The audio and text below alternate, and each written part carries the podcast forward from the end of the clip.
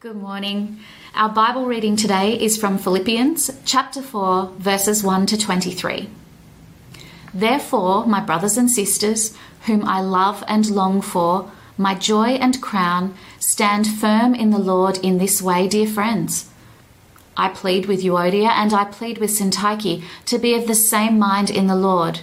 Yes, and I ask you, my true companion, help these women, since they have contended at my side in the cause of the gospel, along with Clement and the rest of my co workers, whose names are in the book of life. Rejoice in the Lord always. I will say it again rejoice. Let your gentleness be evident to all. The Lord is near. Do not be anxious about anything, but in every situation, by prayer and petition, with thanksgiving, present your requests to God. And the peace of God, which transcends all understanding, will guard your hearts and your minds in Christ Jesus.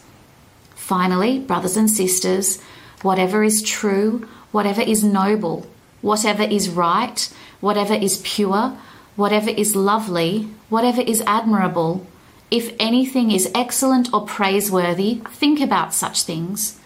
Whatever you have learned or received or heard from me or seen in me, put it into practice, and the God of peace will be with you. I rejoiced greatly in the Lord that at last you renewed your concern for me. Indeed, you were concerned, but you had no opportunity to show it. I am not saying this because I am in need, for I have learned to be content whatever the circumstances.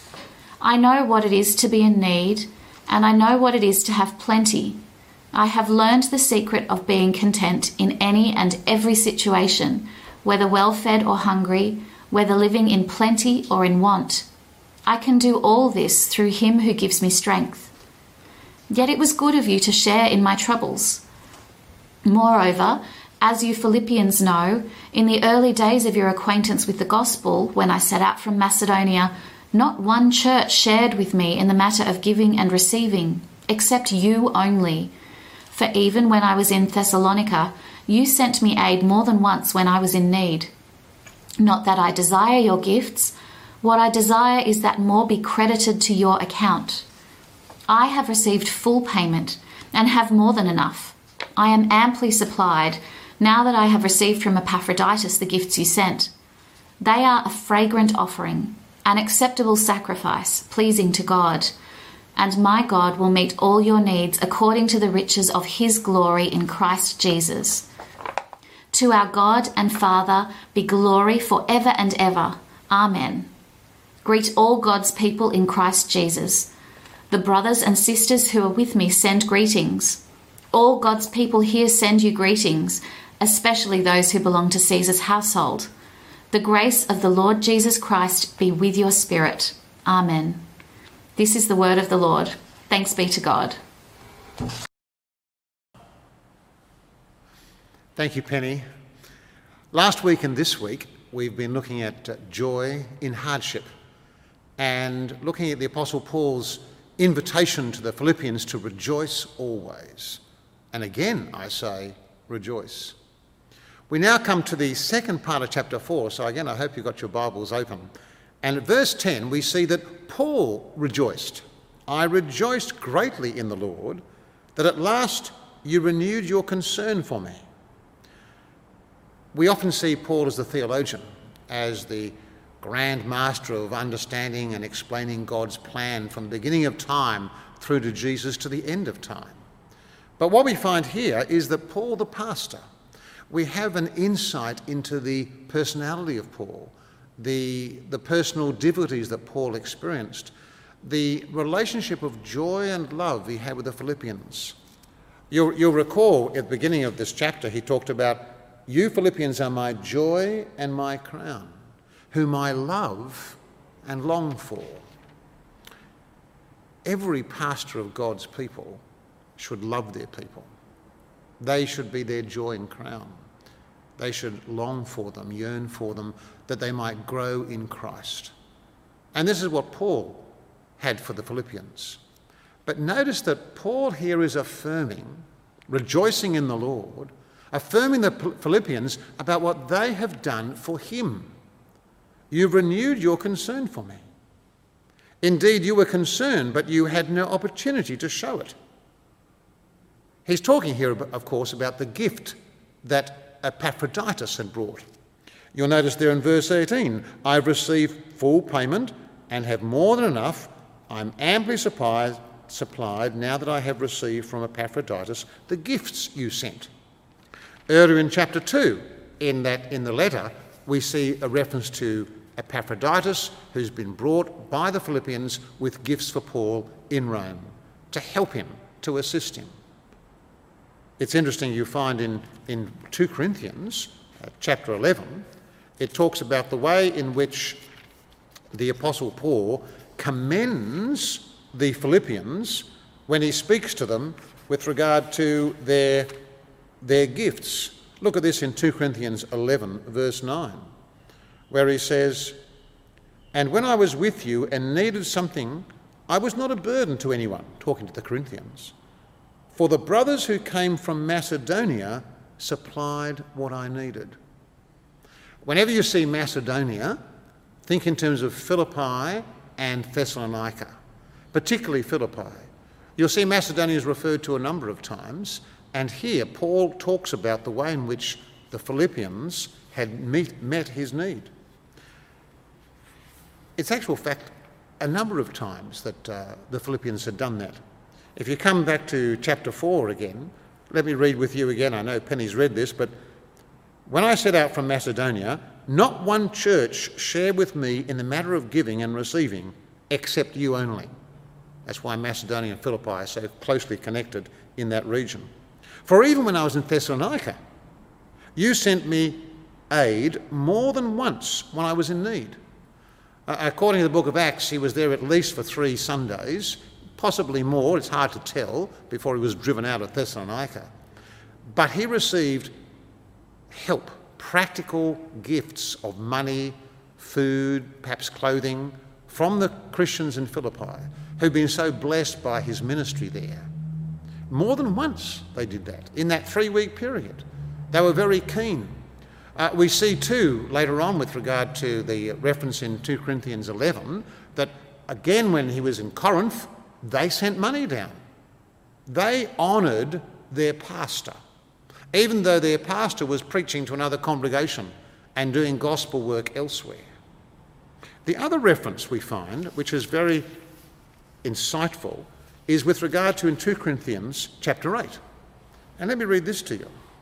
Again, writing to the Corinthians, and now, brothers and sisters, we want you to know about the grace that God has given the Macedonian churches. In the midst of a very severe trial, their overflowing joy and their extreme poverty welled up in rich generosity. For I testify that they gave as much as they were able, and even beyond their ability. Entirely on their own, they urgently pleaded with us for the privilege of sharing in the service to the saints, or what the NIV says, the Lord's people. Paul, as you might recall, was aware of the famine in Jerusalem. And a lot of the Christians in Jerusalem were in desperate need. And therefore, he was having a collection of money, referred to in a number of his letters. And when he brought this need to the, to the Philippians, they responded out of their poverty. They responded out of their trials. Uh, we know in, uh, in Philippi that there was opposition to the Christians, and yet that did not stop them giving to the Lord's work. Notice there are two aspects of their giving giving to the Lord's work with regard to their pastor, their apostle Paul, but also giving to in aid and development, if you like, the aid with regard to the saints in Jerusalem. That reflects our own two prongs of giving in our local church. We give to support the ministry here of Prash and the pastoral team. And I hope that despite your not coming to church Sunday by Sunday, you've not forgotten to give. It's amazing how often the Bible talks about money, far more often than you might expect. Uh, sometimes Christians, and particularly pastors, uh, have difficulty in talking about money. But let me tell you, archbishops have no difficulty whatsoever in talking about money. I need to raise money for all kinds of things. I have the Archbishop of Sydney's Anglican Aid, which provides money for aid and development uh, outside Australia, sometimes in Australia too, but often out overseas. We've set up an appeal for COVID 19, for example, uh, in Indonesia and uh, in other parts of, of Africa. So there is a way in which I want to bring before the people of God the needs beyond your parochial situation. But I'm expecting, as Archbishop, that you will continue to give to your local ministry. The, those who bring the word of God to you are worthy of double honour. We must support those who teach us. And it's easier for me to come into this, they're just a member of the congregation, really, I just sit in the back row.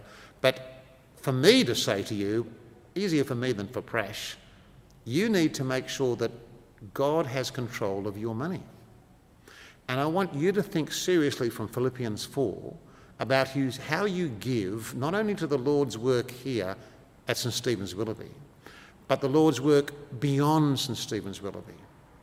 Uh, when I was a, an assistant minister, we used to call them curates in those days, sometime last century, uh, Theo Hayman was the rector, and, and he got us to give money to St Stephen's Newman to build a rectory out there in Western Australia, in the Diocese of Northwest Australia. Uh, that's been an ongoing relationship with the parish of Newman over the years. And that's been a wonderful blessing to us at St Stephen's, and they, and they have the, the name St Stephen's in concert with St Stephen's Willoughby.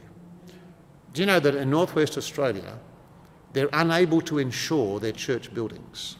The premiums have become so high that all the Bishop of Northwest Australia and the Diocesan Council can do is to insure rectories, to make sure that the clergy are safe and their families. We don't have that situation in Sydney. Our church building, in which I stand, is insured. If something catastrophic should happen, we have an insurance policy across the diocese, and we all contribute towards that in our giving and our parish cost recoveries that the wardens look after on your behalf. Money is an important part of our lives. I imagine you've saved all kinds of money. You probably haven't eaten out much. I'm sure you haven't. If you haven't, well, I'm sure you shouldn't have. Uh, eating out, perhaps you've got some takeaway to bring in. But think of the savings you can make even in lockdown. Think about reordering your giving. Think about how you might emulate the work of the Philippians in giving. I rejoiced greatly in the Lord that at last you renewed your concern for me. Indeed, you were concerned, you had no opportunity. Remember, of course, when Paul got to Rome, he'd been in prison in Caesarea. He then went by ship under guarded escort. He was shipwrecked in Malta. And then, of course, he gets on to Rome. So, in about a five year period, Paul is taken from prison to prison. No wonder the Philippians couldn't catch up with him. They didn't have email, they didn't have telephones, they didn't have telegrams. They had to have word of mouth, people walking along the Egnatian Way to get to Rome to find out what was happening. And Epaphroditus heard, knew about the, the situation he was in in Rome, and the saints at Philippi gather some money, send it by Epaphroditus. That would have taken months, and brings it to Paul, and he rejoices in the Lord. Notice the way in which he said, You have helped me in my circumstances. I have learned the secret, and I know what it is to be in need and what is to have plenty. I've learned the secret of being content in any and every situation, whether well fed or hungry, whether living in plenty or in want. The Apostle Paul had an extraordinary life. Let me read to you again from 2 Corinthians, which parallels so much of the activities we read in Philippians 4. He says in chapter 1, verse 3 Praise be to the God and Father of our Lord Jesus Christ, the Father of compassion and the God of all comfort, who comforts us in all our trouble, so that we can comfort those in any trouble with the comfort we ourselves have received. For just as we share abundantly in the sufferings of Christ, so also our comfort abounds through Christ Jesus. He then goes on to list the kind of things, the experience he had in the province of Asia, that's modern Turkey, We were under great pressure, far beyond our ability to endure, so that we despaired of life itself. Indeed, we felt we had received the sentence of death. But this happened that we might not rely on ourselves, but on God, who raises the dead, and He has delivered us from this deadly peril. We need to make sure that we use our money wisely and that we support gospel ministry. Like our missionary, like Kylie Zeich, who's just come back from, from South Africa, now in quarantine in a hotel in Sydney. I know some Bible study groups are providing a care package to give to her. What an excellent way to respond to Kylie. Or our other missionaries which we support through CMS uh, overseas. This is part and parcel of the Christian life. And Paul had clearly taught the Philippians, and the Philippians just went along with it. They rose to the occasion. They gave their money on five separate occasions, recorded here. A couple of times in Thessalonica, again in, in Corinth, uh, again in Rome, and then the money for the collection. All these things come out of the fullness of their heart that they love the Lord Jesus. That the Lord Jesus has taken up temple residence, as I said last week. It was a subtle reference, I, you may not have noticed it last week, was Pentecost Sunday. And of course, the day of Pentecost is the day when we rejoice and remember the gift of the Holy Spirit. And the gift of the Holy Spirit is not just a one off gift, the gift of the Holy Spirit is permanent. It's the Spirit of the risen Jesus, the ascended Christ, who is in us to change us into his likeness from one degree of glory to another. That's the joy that Paul had. Joy that he could have even in the midst of suffering, even in hardship as we've been experiencing. And although the restrictions have been eased, and we thank God for that, we're not back to norm. We're not back to church on our Sundays as we would like to be. No, we're still watching by Zoom or on our computers or TV screens. And that's a great opportunity for us to continue to do that. But don't we yearn to be together again? Don't we yearn to see one another, just as Paul yearned to see the Philippians once again? He's learned the secret of being well fed or hungry. And I can do all this through him who gives me strength. That's verse 13. Older versions have translated as, I can do all things through Christ who strengthens me. And that's probably not an exact, uh, accurate translation of the original language. It's not that he can do all things, it's not like he's Superman, you know, he can you know, run faster than a speeding bullet and jump tallest buildings and things like that. No, no, no. He's talking about all the things through the circumstances God gives him, he can experience, endure, and come out triumphant. Why? Is it because there's a stoicism within him? Is it a stiff upper lip that the British might have? No, no, no. It's the strength that Christ supplies. I can do all things through Him who gives me the strength. All these things that He's been talking about.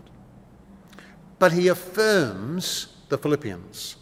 It was good of you to share in my troubles. Moreover, as you know, in the early days of your acquaintance with me, I set out from Macedonia, and there he talks about the gifts they gave to when he was in Thessalonica, and other people in Macedonia didn't help in the way with the Philippians. The Philippians for us are a great model of Christian discipleship, a model of how we use our money, a model of how we serve God and, uh, and, and use the gifts that God has given us for the benefit of His people, for the benefit of pastors who preach God's word, for the benefit of those who are in need, the poor. All these are part of our Christian discipleship, and we do it all in the strength that God supplies and for the glory of the Lord Jesus Christ. He goes on to say, Not that I desire your gifts, what I desire is the credit that will be given to your account. Now, that's not some kind of credit of merit.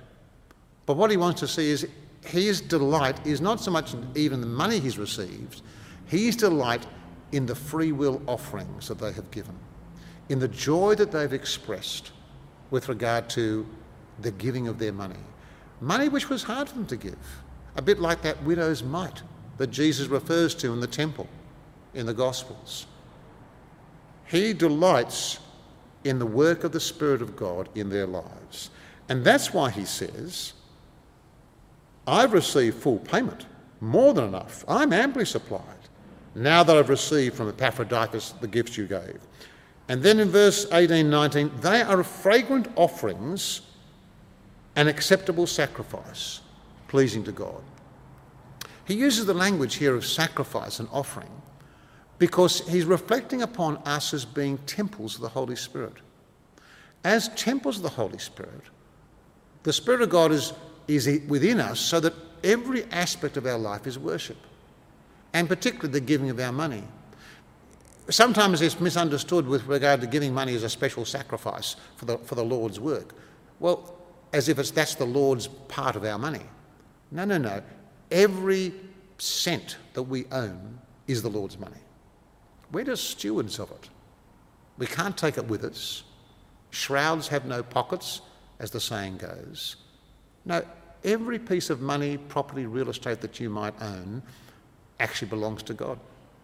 And God's given it to you to be a steward. And He's given His Holy Spirit to change you into His likeness, the likeness of Jesus, so we might give generously as God has given. That's why it's a fragrant offering, pleasing to God. And then in verse 19 he says, Just as you supplied my needs, my God will meet all your needs according to the riches of his glory. You know, when we pray for someone to be uh, brought out of their need, for their needs to be met, it's because we're actually asking God to raise up someone to provide that need. Now, sometimes it might be supernatural, like Elijah in the book Cherith, where ravens came and brought him food and the, and the water was there. But the normal way in which God answers our prayers is by putting it upon the heart of others to give. So when we pray for those who are in need in other parts of our community or our church or overseas, we're praying that God might raise up people to give generously. And that might include you and me, that we might give generously. And that's why he finishes in verse 20 To our God and Father be glory for ever and ever. His final greetings are to God's people in Christ Jesus. I don't like the NIV translation. The word is saints. It, used to be saints in an earlier version, NIV, but for some reason, the word saint seems to have gone out of our vocabulary. I reckon we should rehabilitate the word saint. Think of yourselves as saints holy ones, God's precious people. And therefore, we're going to greet one another, hopefully, even with a hug eventually, rather than just an elbow click. Greet them as fellow members of the household of God. All God's people, that's all the saints, send you greetings, especially those who belong to Caesar's household. There were Christians in Caesar's household possibly people who'd come from Philippi, because Philippi was a Roman city of, of high stature. That's possible, we're not quite sure, or maybe they'd be converted by Paul's own preaching. And he finishes, of course, that the grace of the Lord Jesus Christ be with your spirit. He began his letter imploring God's grace be with the Philippians. And he finishes his letter with the same measure of grace. God's riches at Christ's expense for those who did EE decades ago. God's unmerited favour.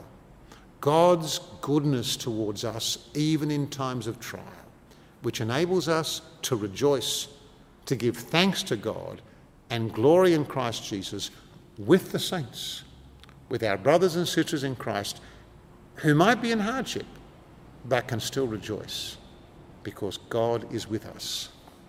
The Lord is near. God bless. Let's pray. Father God, we thank you that you are such a bountiful, generous God. We thank you for the Lord Jesus Christ. And we're about to reflect upon his death and resurrection as we participate in the Lord's Supper, that you might bless us as we do so. Father, we thank you for the Apostle Paul for his teaching of the Philippians for his founding their church by your grace and for their growing in their discipleship and the use of their money. Father, we pray that we too might grow more and more in the likeness of Jesus. Give us grace to follow their good example and enrich us by your Spirit that we might walk by faith and obedience to the glory of the Lord Jesus, in whose name we pray. Amen.